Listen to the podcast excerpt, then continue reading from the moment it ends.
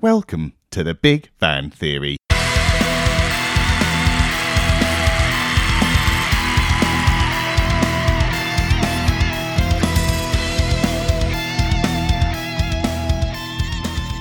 Anne, welcome to the Big Van Theory. Thank you very much. Good to have you here. Well, it's good to be asked. I always ask people in 30 seconds or less can you explain who you are, what you do, and why you're qualified to talk about what we're going to talk about? So, my name's Anne Jones. I am the category manager for beers, wines, and spirits at Waitrose. Um, and what that means is I look after all of the customer facing engagement work and representing what the buyers do to our customers. So, I look after our virtual events, tastings, our specialist training, and various other commercial propositions, including our wine tasting at home proposition. Whether that makes me qualified or not to be of any great use is another is a moot point, and I, I will leave everyone else to make their minds up on that at the end. I think that that definitely makes you qualified. Um, so going a little bit off piste before we even start any of the questions, um, can you tell us a bit about the wine at home thing because I think that's quite interesting. Yeah, it's been great actually. So we've got a wonderful team of specialists, um, some of whom are uh, really, really engaged and um, whether they're based in store or not is, is a moot point, but they develop these wonderful relationships with their customers. Um, and we've, for a while, wondered how we can maximize that, that relationship building in a way that's tangible and human. Um, funnily enough, in a world that was becoming ever more virtual and online, what, what was our point of difference? And we have these um, WSET qualified specialists. So we started off uh, with a proposition that involved effectively customers, uh, specialists going into customers' homes. The wine would arrive the day before. The specialist turns up on the day with um, their, you know, their food and everything else, and they run a tasting with a kind of food and wine pairing uh, for the customer in the comfort of their own home. Um, and then off they go, helping clear up the mess before they leave. Um, and it's much more complicated than it sounds to do something like that. Um, but we got there and it was going extremely well. Um, and then, of course, we had COVID. But fortunately, the wine tasting at home brand um, pivoted quite nicely into uh, taking that proposition online. Um, so it's it's again not come without its logistical challenges because in the old days, one group of 20 people was one delivery to one house, and now it could potentially be 20 deliveries to 20 houses. So um, it's changed some of the dynamics, but it's much easier for our specialists to deliver. They don't have to worry about uh, doing their breathalyzer tests before they can leave. All of our kind of duty of care issues are much easier when someone's sitting in a studio or in their own home delivering a fantastic experience for customers and it's live and engaging. And we have different formats, anything from a family getting together um, maybe three or four households at the same family, all the way up to large scale webinars or festivals where we're having thousands of people um, coming to something that may be maybe more brand led. So yeah, we've got this whole range of virtual events, and it's it's been really exciting. And have you seen it convert into extra sales, or is that not really the point of it? Um, we have, but it's not the point. Um, the, it, well, it is the point in the long term, but it's about driving loyalty and making fit customers feel really engaged and really special and, and feel that we are the trusted place for them to go to get advice on what they might enjoy. Um, so actually, direct sales. The, the idea is that that these things should be commercially viable without the direct sales, and then we build that into something that is meaningful commercially for where where customers are getting a real genuine engagement. We would we would never try and sell a specific wine off the back of um, of, of a session. Okay. First question, um, which I remember texting you after I had it in my stage one uh, um, uh, assessment. Are supermarkets a force for good in the wine trade? Are you good or are you evil? Well, as I, I've, i think I've also said this to you and, and on many an occasion, the answer to every single question is it depends. Um, so yes, of course we're a force for good, and no, we might not be a force for good, um, and it absolutely depends on the context. And so, would you, in context, would you say that Waitrose is ever evil? Uh, no, I would definitely not. But I would say that I would say that there are some some suppliers or some producers for whom we wouldn't be the right outlet, for example. Um, and so it's about being a force for good and ensuring that we work with the right people so that we can be a force for good. Um, so I think if I were answering a question on this, um, I would probably look at it through different different lenses. So for, for a producer, for example, it would depend on your positioning. So actually, if somebody wanted um, a really sustainable high volume of of um, reliable sales that they could just keep ticking over, um, then yes, absolutely a force for good. If you're a tiny producer that wants to sell, you know, three cases of one vintage and 20 cases of the next vintage, and then 500 cases of the next vintage, um, and then back to two again, maybe a supermarket's not the right place. Um, so I think, yeah, it absolutely depends. And so supermarkets as a whole, I think I would also be very careful when answering a question on this to look at the global context. Uh, but in the UK and in the EU, they're very highly regulated. So actually, now there, and I, I, would say we were always a force for good, obviously, but I'm not sure you you're in a position to be anything but. Um, and also, more importantly, we've got access to customers, and that's that's what every producer wants. I mean, there's no value to making a wine if you haven't sold it, and if no one's going to drink it.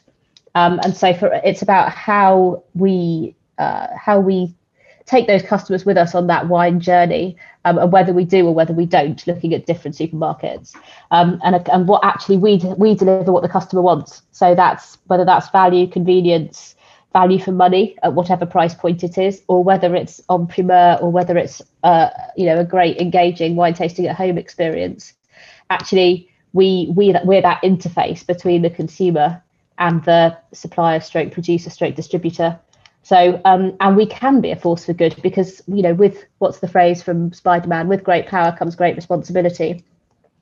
Actually, if you're looking to make, for example, changes to sustainability or changes to ethics, uh, there's a lot more value in a supermarket pushing for change through a whole supply chain and making an enormous difference by making a small tweak than there is to potentially a very small producer doing something that may feel uh, of great magnitude on a small vineyard, but actually potentially has a much lesser impact to, to the world as a whole. So, you know, it depends. Enough. Are you just you're just going to say it depends to everything now, yeah? Uh, well, it is the answer to everything. if any MW student wants the answer to everything, it it depends. uh, fine. Well, so in, in, terms of sustainability, that leads on quite nicely to the next business uh, paper four question. um, so consider the growth in demand for vegan, organic, and sustainable wines. What can and should the wine industry be doing in response? Um, and is there anything specifically that that Waitrose or, or you are, are, are doing? Uh, yes and no. No, I'm joking. Um, yes, obviously. I think uh, sustainability is is probably the biggest. It depends uh, where you need to really tighten up your definitions because if you were to be writing an essay on it, it's very easy to tie yourself in in considerable knots. So, for example, is veganism a sustainable choice? You could argue that it is. Uh, but actually, when it comes to wine, is making a wine vegan or vegetarian? Uh, does that have an impact on what consumers might view as sustainability? Is is another matter. So you would need to define sustainability as to whether that's ethics, whether it's dietary, whether it's carbon footprinting, whether it's water usage, and all of those other elements that that come together. Um, and I guess where I have a word of of caution with that question. Um, is to make sure that you would have a statistic to demonstrate that consumer demand is actually growing for sustainable wines. I think there's an enormous amount of noise uh, for the absolutely the right reasons. Um, but actually, when it comes to consumers' choices on shelf, um, price, value, quality, will I like it, um, still come above sustainability when it comes to, to comes to choices. So, as a wine industry, this leads me on to what we can and should do we have to make sure that we are doing the right thing for sustainability without compromising quality, value, taste. So I, I mean, I, I believe in this very strongly. So I'm on the Wine GB Sustainability Committee. I'm speaking at the Future of Wine Forum on sustainability about some of the things that we can do as an industry and that, that, that we should do, that it's our kind of civic duty to do. Um, but actually, how we do that as an industry is currently very fragmented. How data driven is um, what you do as a job, and also you know what what Waitrose do, and what kind of data do you collect on on wine buyers? I mean, obviously, I imagine it's fairly large amounts, especially with stuff like your loyalty schemes, etc. What are you? What do you collect? How do you use it? And what trends are you seeing? So we are very data led, um, obviously, as you'd expect. Um, we almost have so much data that you don't know what to do with it. That you know that there's lies, damn lies, and statistics. Um, we're very data led when it comes to uh, sales listings, very kind of commercial decisions, and then we also spend a lot of time um, overlaying uh, qualitative analysis, so uh, doing focus groups, asking customers questions with the quantitative analysis of the data to try and see uh, what's happening now and where consumer mindsets might want to be moving. So going back to the previous question about sustainability, it's it's quite interesting that consumers say that they care very much about sustainability, but actually when it comes down to purchasing choices, it's it's quite low down in wine compared to other categories. Um, and so therefore we would then interrogate that data with our customer insight teams and with our um, analysis teams to see what that means for our decisions um, so I think Waitrose as a whole, very data driven, particularly when it comes to buying. Um, my job is to step back a little bit from that day to day and have a slightly more longer term view of, of what the data can only tell you the past. Data data can indicate the future, but it it it, it needs to be led also. So um, data led and led and leading the data. So my job is to take a little bit of a step back from the the day to day reactions to what we what we see um, coming through our kind of weekly reporting, daily reporting, and to look at those those longer term trends. Uh, for example, sustainability. It's not screaming in the data now that we should suddenly have, you know, we should delist, uh, you know, some extremely well renowned brand because they can't guarantee to us that they're going to continue to be suitable for vegans for every conceivable vintage from now on currently the data is not a, po- at a point that, that would indicate that that would be the right decision to make um, however we are then going to take a look at what it is we need to have in place as a strategy to ensure that we are dealing with what customers want in the in the long term as well as the as well as the short term. So how do you inform that um, long term decision? Obviously studying for the MW and yeah.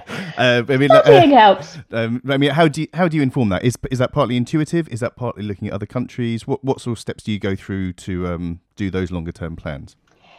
So we spend quite a lot of time looking at. Uh, it, it, depends on the proposition. So, say for example, we were to be looking at a.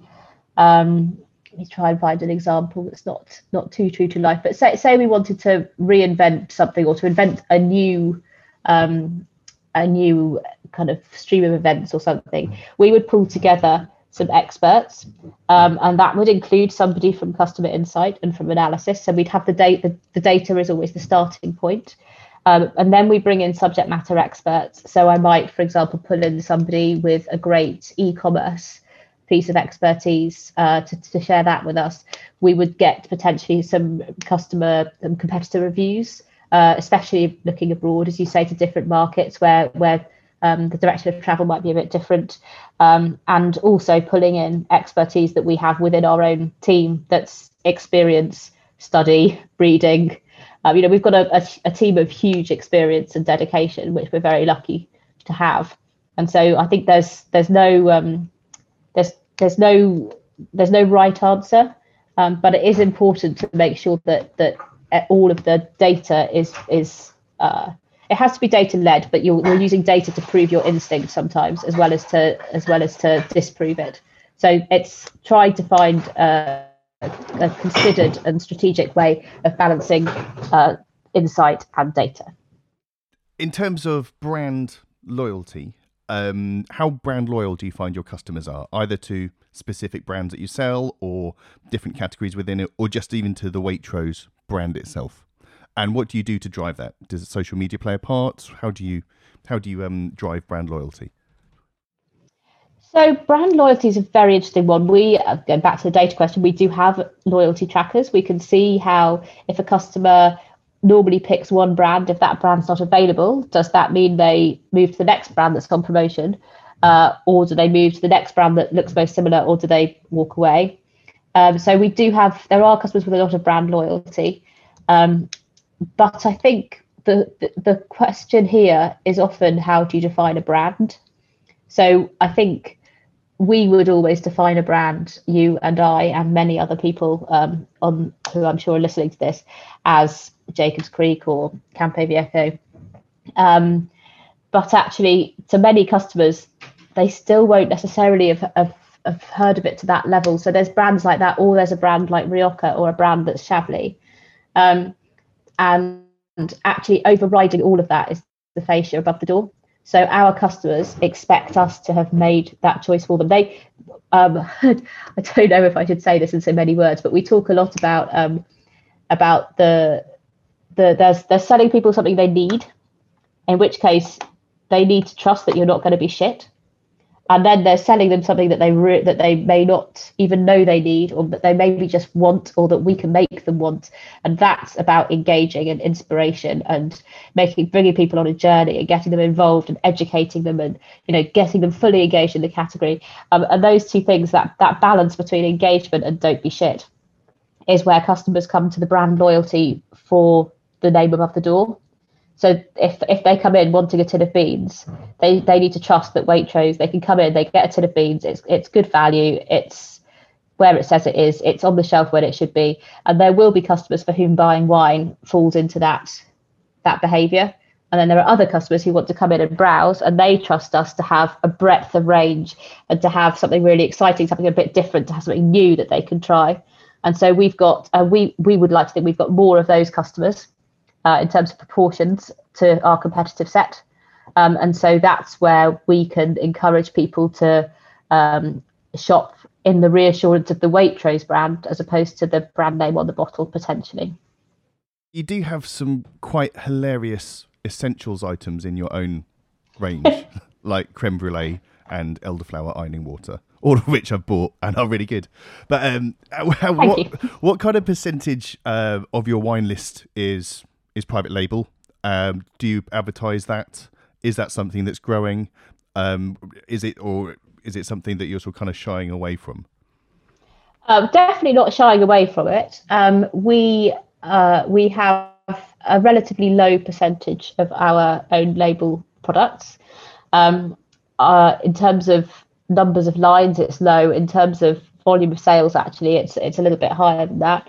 Um, but what's interesting is I think we have some quite clear tiers, but we breadth of range is so important to our customer base and to us um, that ha- that choice is the key. So it's about making sure that there's there's options for for the different occasions that each of our customers come in for. So, for example, we may have a customer who wants to buy our uh, one of our mid tier um, clarets, and that's their afternoon drinking. But actually, maybe they do want Pontet-Canet um, at the weekend, and they can get that from us too at a good price. Um, so there's there are well we have three different tiers. We have our um, our entry level does what it says on the tin. Here's you know plush and fruity, whatever it is. This is you know they they can trust us because it says Waitrose on the label, and that's where we come to the private label piece. It says Waitrose, you can trust it. Then we have our blueprint range, which is classic examples. So a classic New Zealand Sauvignon Blanc, classic claret, classic Chianti, and they should all be absolutely the best examples that they can be. Fresh, easy to drink, well defined, well structured, um, and exceptional value. And then we have our top tier, uh, number one, which is kind of in partnership with some really top, top winemakers. Um, and they should be, you know, really, really good examples. So we've got, you know, a Latour Burgundy, we've got, um, we'd be working with winemakers who have got a genuinely global reputation. Um, and then equally, we've got a couple of quirky ranges as well for customers who want to branch out but don't necessarily have the confidence to do it by themselves. So we've got a range called um, Loved and Found where we'll have um, a Marselan, a Pais, uh, sparkling pecorino. You know, just just things are a little bit off the beaten track. Uh, we're always looking for something new, and actually they've been immeasurably successful because customers can say, "Oh, I've never heard of that grape variety, but it's got Waitrose on it, and it's it's not too expensive, so I'll give it a go." And that's one of our ways to help customers experiment and move on potentially from branded wines with confidence. And then the lovely Xenia Irwin MW also has her quirky little range called On the QT, which is just for Waitrose cellar, which are limited edition bottles, uh, often just one barrel of some stuff that's really, really obscure. So uh, for example, she got a wonderful wine off Norrel Robertson MW. She's got some great sherries. You know, they're they're properly quirky. So yeah, everything from bog standard to super quirky. Um, so our private label offering therefore differs from a lot of our competitors in that sense. What are the main considerations when selling to a large supermarket? And are there any specific um, quirks to selling to Waitrose? I'm sure there are many. um, I would say, in some ways, I feel not as qualified to answer this question as some other people, purely because I don't necessarily consider us to be a large supermarket. um, we're only five, but no, we're only five percent market share. You know, I know people think we're big, but it's that's that's pretty um, well as a as a as a grocer, our wine market share is absolutely flying. We're up kind of eight, you know, above eight percent for wine, and in some categories where we're looking at, you know, champagne, we're outperforming the market in double figures. You know, we've got we've got a lot of a lot of areas where we we do have that large influence, but as a general rule, uh, we don't quite have the clout that uh, you know the Tesco's of this world have. Um, but I think the main considerations that people forget. So the thing I think I find myself explaining more to anyone is, is that there's a lot of wine in the world and there's not very much space on a shelf. And so if you're trying to get a new listing, that probably means that somebody else has to be delisted because you can't put everything on a shelf. Um, and therefore, you need to understand and have a think about what your point of difference is against the other products on shelf.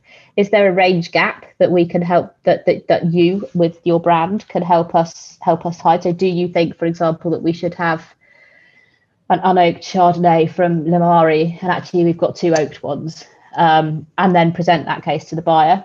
Or do you think you could do better quality at a better price than somebody else? So I think that's the hard the hard commercial reality of selling well that's just not a supermarket that's to any shop you know shops can't stock everything um, so what's your genuine point of difference and believe me it is never soil ever it's one of my big bugbears every time someone starts talking about their wine they just talk about the fucking soil it's like... yeah it's it's it's not soil it's probably not a combination of tradition and modernity no, exactly. So points of difference. Um, and then there is obviously the question everyone wants to always hear is, is volumes. But um, we we do have a slightly different approach to some other others is that we, we do some parcels of fine wines we do have uh, wines that are only only on Waitrose cellar so a single barrel or just in a few shops um, where we can create something that's got a bit more of a buzz around it. So if it's something that's genuinely interesting and quirky and gives us all, you know, a reason to live and a passion for the trade that we're in, then you know we the, the buyers do look at it. But on a on a kind of day in day out basis, um, the commercials need to be stronger than most people who approach us understand. I get, I mean, I probably get. In fact, to be fair, wine is not the worst. I mean, I must get twenty or thirty LinkedIn messages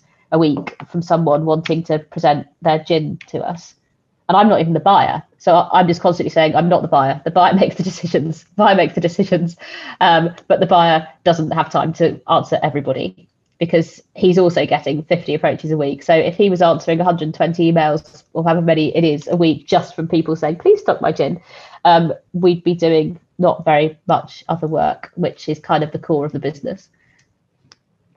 So I think there's there's the, there's also that that understanding of what the buyer is looking for, and I think that's why why people why a lot of supermarkets um, tend to uh, focus their sourcing through distributors, and we we we do use distributors. Obviously, we have we have a, a lot of uh, very strong relationships with them, but we also do have some wines that come from direct from producer, and more so than any of our competitors. Um, but you know, it's it's a lot more work doing it that way. I know this is a sort of unanswerable question, but I'll ask it anyway. Great.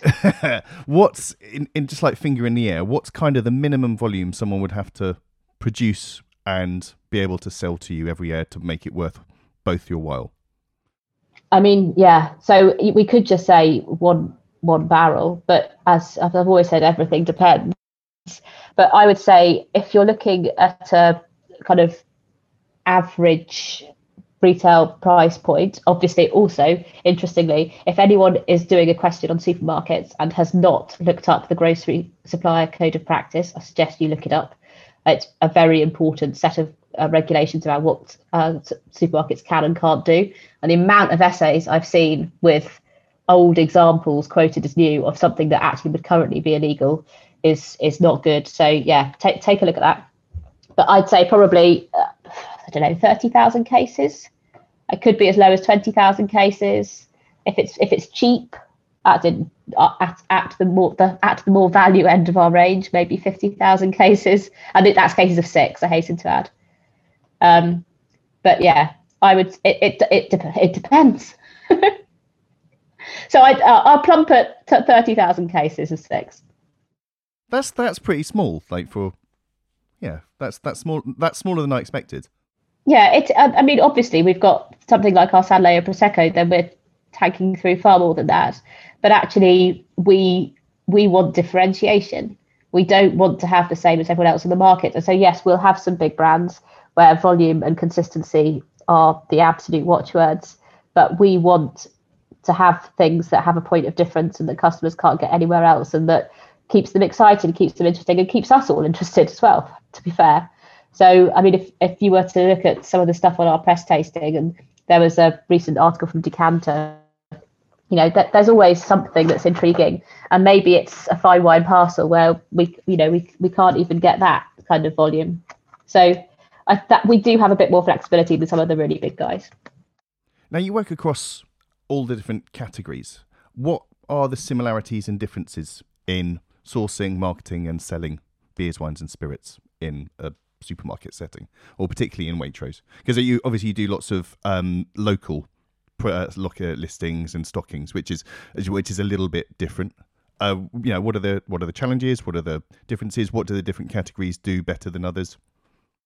That's quite open ended. Sorry about like... that. Is quite an open ended question. I do I do see what you're saying. So um, when you say all categories, for, I mean, much as I love food, as we both know, um, fortunately I don't represent food and general merchandise and things.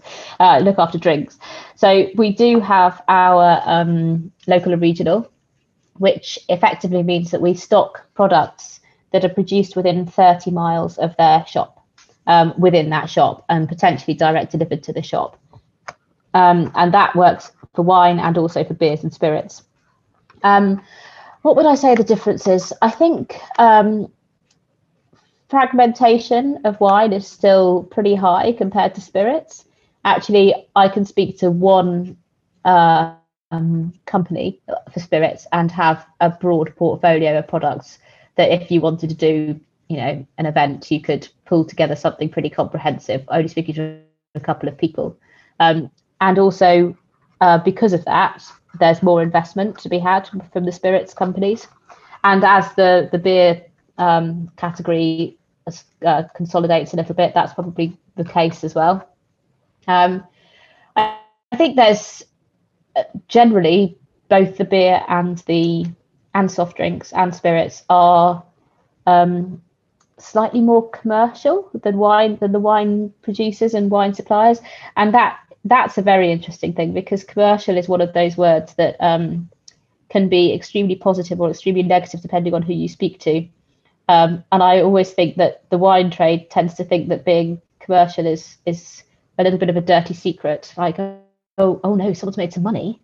That's outrageous. um, and I think um, that is something we probably need to get over as an industry if we're going to if we're going to really thrive through the next few decades what's the solution to that? Or do we just have to let the old people fuck off? well, I mean, what's the, what's the solution? Because there, there are some there are some commercial brands. I mean, obviously the margins are always still smaller. I mean, I don't think uh, you know it's a price sensitive category, but I don't think that's all it is because craft beer is doing no, well, I, I, premium gin's doing well, which it wasn't. There's there's definitely. I don't think it. it's that either. There's definitely scope, and it's interesting because um, it's not it's, it's not even i'm going to take you take you back. If we're going to talk about sexism later i'm going to t- take you up on your ageism here as well because it's not just the old people.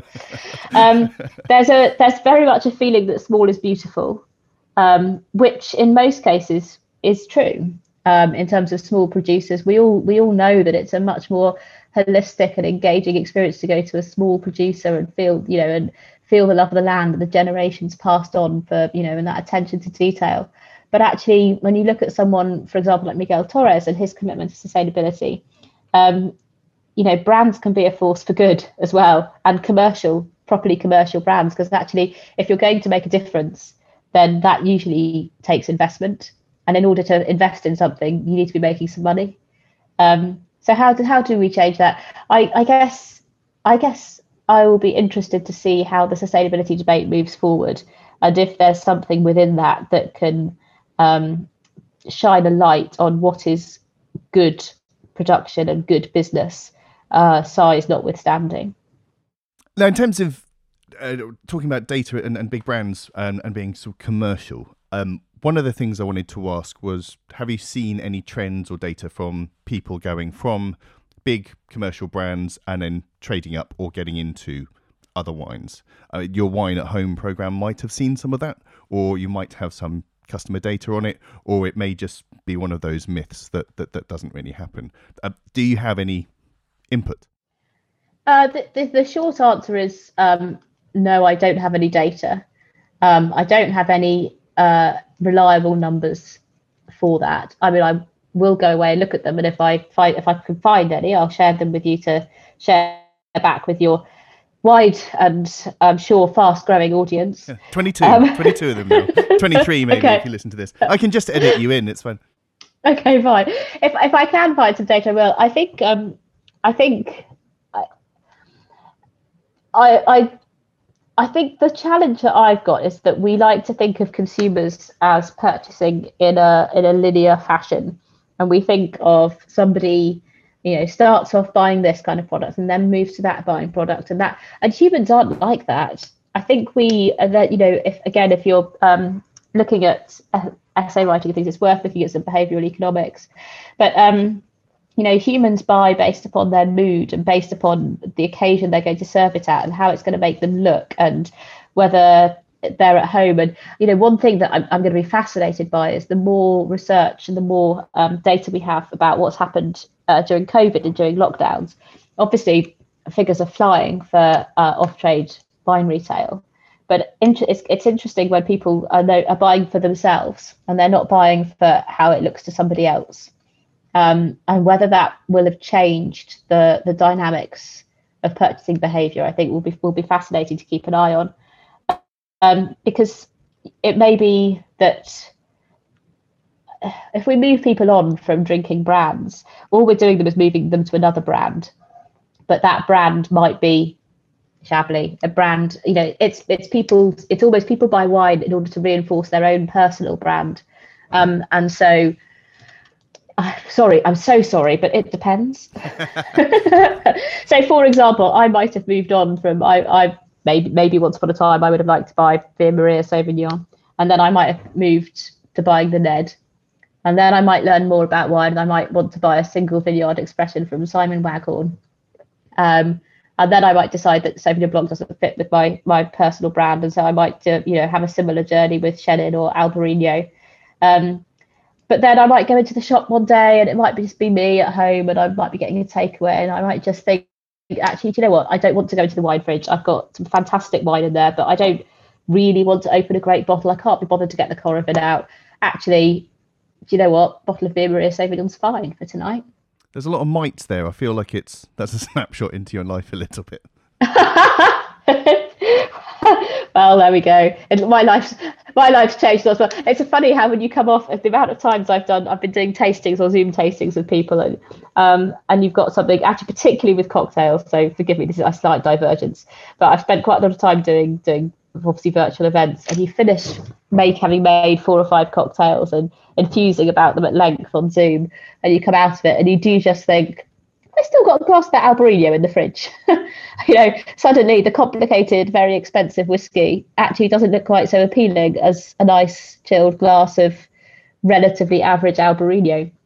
And so I, I, I guess I, I, extrapolating from personal experience is never a great way of looking at data. But I, guess what I'm trying to say is that customers don't purchase in a linear way. It's all based upon occasion and it's all based upon uh, multifaceted decision making processes um, and brand is only one of those. Sorry, I could I could just witter on for ages about that. That sounded really rehearsed. I like that one. that was a great well, answer. I think I think that sentence I probably said before. The rest of it before that, not so not so good. But no, the the, the decision trees. It's always worth going away and looking at decision trees. But mostly customers will have made a certain number of decisions before they enter a shop. Um, quite basic ones to begin with, like do I want a bottle uh, or a box or a magnum? Do I want white or red? Um, so some and in some cases brand is so important that it will have come before they even walk into the shop. Uh, but it's what what happens at shelf, which is then the next stage of that decision making process. Um, and that's where there's a chance to move people away from brands. But equally, you know, why should we? If that's what a customer wants and that's what a customer likes, then you know, who are we to tell them that they're wrong? Nice, nice. That's really egalitarian of you. Thanks. I just want people to be happy. You're a force for good. We uh, we, we discussed this. Uh, yeah. how has 2020 affected you? Um, and how do you see the future? So Brexit and COVID, but also anything else. When you said you were mindful of time, you have just dropped in the biggest question of, of oh, just just casually drop Brexit through there as well. Not a problem. Yeah, because obviously COVID has been a catalyst amongst all other things for how consumers change, and I don't see it going back. Um, no. So, yeah, how has that changed to you? Can you get me a Waitrose delivery slot? That's another question. I would. um, so yeah, I like. I think you're quite you're quite uh, mobile enough to get yourself to a shop, Bob. maybe, maybe. Um, I, I, I, mean, it's been a, it's been an incredible year, hasn't it? It's been, I mean, an incredible, by incredible, I mean, unbelievable. We would never have thought 12 months ago that that we'd be in the position that we're in now. Um, it's, you know, there have been silver linings in as much as it's it has um, fast forwarded remote working. It's fast forwarded a flexibility, uh, better understanding, I think, of of different people's circumstances and it has enabled us to get support, for example, our virtual proposition, which frankly we've been screaming into the wind trying to get some support to be able to do things virtually and online for some time. Um, and it's, you know, people have accelerated, people, you know, do you remember the word of April was pivoting? Um, everyone was pivoting. Everyone was pivoting frantically, but it, it, you know, things changed and change has accelerated, and that that is a good thing. Um, and equally, you know, I can't deny the fact that we've seen some absolutely stellar sales figures um, of customers buying some pretty nice kit um, from us. But equally, you know, I've uh, you and I, we've got huge numbers of very close friends in industries that have been much harder hit, um, whether that be hospitality or or the music industry or events. Um, and so I think you know there there've been some really sad losses and some very challenging situations. Um, so yeah, it's it's been a mix. Um, and then Brexit is um, is I think you know who knows. Frankly, I think you know everyone's preparing um, for all eventualities. I think everyone's trying to be trying to be as good as we can possibly be. Um, as prepared as we can possibly be, and as fair to our suppliers as we can possibly be. And I think that's that's one of the key um, the key things is trying to make sure that we all work together to come up with the, the best possible solution. Um, but without clarity on what, what that is, you know, I think we, we're all just preparing preparing for the worst and hoping for the best. So, is there anything internally that's going to be changing? So, I know you've mentioned before the uh, the, the, supermarket legislation that's UK and EU based. Um, obviously, there are auditing companies which which um, which may or may not have an impact. In in or are you just going to keep all your regulations exactly the same as they are now? We're preparing for various different eventualities. So at the moment, I couldn't tell you that one way or the other because we don't know because we don't know we're preparing for different eventualities that, that you know that that is the best that i think any any business can do now but i think the important thing is that you are preparing for those eventualities and and try and not sticking your head in the sand uh, and finally, I wanted to ask you, um, not just because you're a woman, but there is that. So, in, is sexism an issue in the world of wine? Do you think? And this is partly in relation to um, the New York Times recent report, uh, but you know, in the UK market, how have you seen that in the off trade? I mean, Waitrose has always struck me as a particularly inclusive kind of company. and obviously you've been incredibly successful there. Well, not that that means it's not sexist, of course, but but yeah, I mean you've always you've always done very well. So is it? Uh, how do you see the, the, sexism in, in the world of wine in the UK? Um, how can we make the um, the industry more diverse, and what should we be doing? So I I've got multiple views on this. I think we've come a long way. I think there has been a lot of sexism, um, and indeed there continues to be, particularly I think in hospitality and the and the on trade.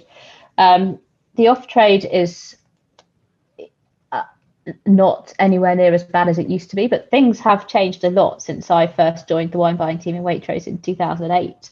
You know, I was quite often, you know, the amount of times you'd go in what we call helping hands in shops at Christmas, and somebody would, you know, push you out the way to get to you know, some old bloke uh, because they assumed the old bloke by necessity had to know more about wine than you did. Um, and you know, we've we've all had that. Um, and frankly, the music industry was worse. Um, my concern, my, my biggest concern, I think, with sexism in the wine industry is actually at a leadership level. Um, I think that we are getting better and better representation, and frankly, we're not the minority with the biggest problem um, in terms of overall numbers. Um, but I think we're now at, a dangerous point uh, of looking at those numbers and extrapolating. Whereas when you look at senior leadership roles, um, female representation is is a lot is a lot uh, leaves a lot uh, lot to be desired. And so there are questions I think that each company needs to answer for themselves, which are, you know, is it around the fact that women have taken time off to have children and not been able to get back? Or is it actually to do with a culture of what are perceived to be leadership behaviours? And I think there's still a lot of work to be done around language um, and around leadership styles and what, what's perceived to be a good leadership style. Um, and if you look at Dame Sharon White, who's come in to be um, the the chairman of the John Lewis Partnership, her style is is very different to what we've had before, and it's it's incredibly successful and has been, especially through the pandemic. And there's there's nothing that you'd want to pick apart as being, you know, masculine or feminine, because that language is is, is kind of dangerous in its own way. Um, but I think it has been it has been a, a long heritage of uh, you know, what's that joke? In fact, Pierpaolo Petrassi, who, you may know, MW, who's a, the head of buying at the wine business spirits at Waitrose, he's he's always very strongly said that a he's a feminist, but also you know if if anyone dares call you bossy, just make sure they refer to it as leadership skills, um, because nobody calls a man bossy. They're allowed to be. They they have gravitas. They have you know they have leadership skills. They can be domineering perhaps, but actually there's a lang there's still a language that's used about that derogatorily in both senses. Uh, I hasten to add, it's not just about um, it's not just about saying that women shouldn't be in, women don't get to be in leadership roles because of this, but equally we're still probably, I suspect, underrepresented in PR by men. Um, but sexism is not our only problem. There's a there's a huge mess under the carpet that uh, I think the the the work in uh, with the MSs and indeed in the whiskey industry, um, not least some other and some other, as we all know, there's been some other um, discussions recently, and I think actually they these are all for good because it, this is generational change. None of this I think is going to be changed immediately, but we need to look at the the slightly grubby under, underbelly and gradually start to all of us as an industry collectively move forward um, in a way that's responsible and respectful. Okay. yeah, I, I, can't really argue with any of that. I don't think there's that's um... that's. I, am so sorry. Did you want me to say something contentious? no, no. I mean, I, am perfectly capable of saying something quite contentious on my own. But I think. I mean, I mean feel free. I, I'm very happily take a take a kind of different view for you. No, I think I think now is not the time to make a joke, uh, uh, given given the nature of this subject. Right? um, but no, I'm quite conscious of time, and we're what we're coming up to an hour, so i will let you get a bit rest of the of the evening back. Is there anything that uh, you wanted to talk about for whatever reason that we haven't? For whatever. No, reason? I don't think so. Other than just to say, I think this is a great idea, and I wish that someone had thought of it when I was studying for theory. Um, but yeah, in general, the answer is always it depends. well, I think that's a great note to end on. So, Anne, thank you so much. It's an absolute pleasure. Always good to talk to you. I know, no, really appreciate it. But um, hopefully, we'll get you back on in I know January or something when nothing happens. Yeah, no problem. I'll come up with some use, slightly more useful stats next time. Awesome. Thank you so much. No problem. Take care. Bye.